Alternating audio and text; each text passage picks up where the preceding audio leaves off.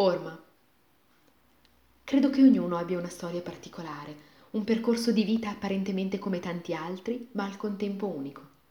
Sono una nonna di 75 anni e ripensando al mio passato ricordo quando da ragazzina, quasi quattordicenne, facevo più di 8 km in bicicletta ogni giorno per andare al lavoro. Esercitavo la professione di magliaia e mi piaceva molto vedere un capo realizzato dopo tante idee in testa ed intrecci apparentemente caotici di ago e filo. Mi ha sempre colpito e motivato il potenziale fascino di quel tessuto inerme che si trasformava in meraviglioso capolavoro. È proprio nella capacità infinita del pensiero che risiede la vera formula per realizzare ciò che ci immaginiamo. Richiamando Pascal, uno tra gli autori a cui sono più legata tra i tanti che ho avuto modo di apprezzare grazie ai libri che mia nipote periodicamente mi presta, vedo l'uomo non tanto nella sua fragilità, ma nell'abilità di oltrepassare con la mente gli stretti confini della realtà. Sappiamo infatti che basta davvero poco per annientarci, paradossalmente persino una goccia d'acqua, ma quando anche l'universo ci schiacciasse, saremmo pur sempre più nobili di quel che ci uccide, perché sappiamo di morire e conosciamo la superiorità che l'universo esercita su di noi. Tutta la nostra dignità risiede quindi nel pensiero. È in virtù di esso che dobbiamo agire, senza crederci superiori o in grado di dominare tutto dall'alto come giganti, perché invece ci troviamo sulle loro spalle e solo grazie ad essi riusciamo a vedere e capire. Guardando i giovani di oggi percepisco la differenza in molti aspetti. Da troppi lo studio viene percepito come un obbligo, mentre a me sarebbe piaciuto proseguire e tuttora seguo molti programmi di divulgazione e cultura per tenermi aggiornata. È una passione che non potevo non coltivare, seppur da adulta. Ai miei nipoti invece devo quasi dire di smetterla, date le interminabili ore di fronte a libri e appunti. In compenso da loro ho appreso la tecnologia della messaggistica e dei social network e non nego che ogni sera io cerchi la frase di buonanotte più adatta e poetica da dedicare alle persone che ho a cuore.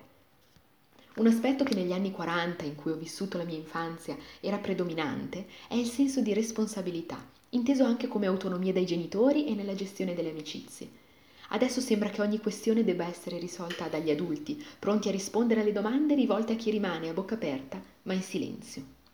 Ribadisco che la protezione e l'affetto siano assolutamente fondamentali, in quanto, da mamma che ha cresciuto due figlie, posso dire che sarò sempre dalla loro parte, perché loro sono parte di me. Forse negli adolescenti oggi manca quel sentimento di potercela fare, rimboccando le maniche e asciugandosi le lacrime di nascosto. E non è certo colpa dei ragazzi che si ritrovano senza nemmeno rendersene conto nelle catene di un sistema che porta ad un drammatico isolamento, indice di un voto incolmabile. È come se per timore del voto del professore lasciassero sempre in brutta copia il tema della vita, senza il coraggio di cominciare a riempire le pagine definitive, lasciando all'indifferenza e al caso le redini della situazione.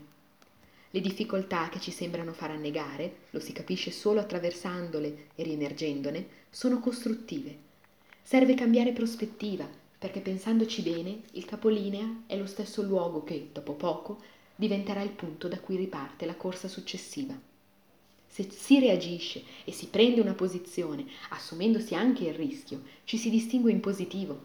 Non saremo la pecora nera, ma piuttosto il brutto anatroccolo che presto diverrà cigno. Guardando indietro ognuno di noi vede molto, guardando avanti altrettanto.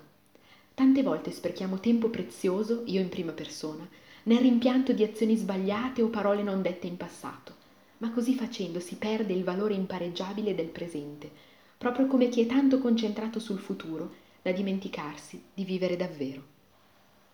L'ombra che lasciamo alle spalle non è una cupa presenza che ci assilla, bensì un alleato fedele che ci invita a proseguire verso la luce che abbiamo di fronte e che abbiamo il compito di dover sempre difendere e alimentare, perché è da lì che nasce la vita, in un ciclo eterno, dove una sempre nuova alba è pronta a tingere di rosa anche il cielo più cupo.